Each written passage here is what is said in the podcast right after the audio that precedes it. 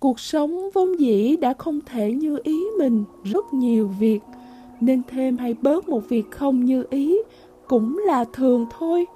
Thế nên, chẳng vì mấy chuyện không như ý như vậy mà bức xúc, tự mình làm mình mệt khổ tâm thân. Cuộc sống ở đây là trọ trần gian, lỡ gặp việc từ các khách trọ khác gây đến bất mãn, không như ý, thì ờ, ráng kể đi, có gặp nhau bao lâu mà phiền não. Cuộc sống được cái này sẽ mất cái kia, cũng như ngày và đêm luân chuyển. Trăng lúc mờ khi tỏ, có ngày nắng và có ngày mưa vậy. Cho nên, gặp những việc không như ý mình, thay vì khó chịu, cam ram, tự mình mỉm cười bình yên với nó sẽ tốt hơn.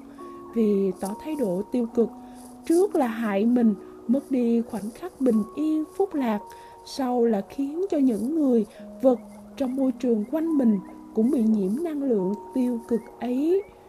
Rồi một lúc nào đó mình lại tiếp tục phải gặt, chịu bị tác động tiêu cực từ chính năng lượng mình đã phóng ra qua những lần phiền não.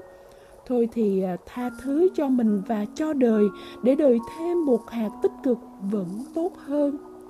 Tuy cuộc đời là chuỗi dài những điều không như ý, nhưng vẫn phải sống vì đó là món quà của sự sống với mình. Nên thôi, buồn cũng cứ nên cười, vì buồn cũng chẳng giải quyết gì được.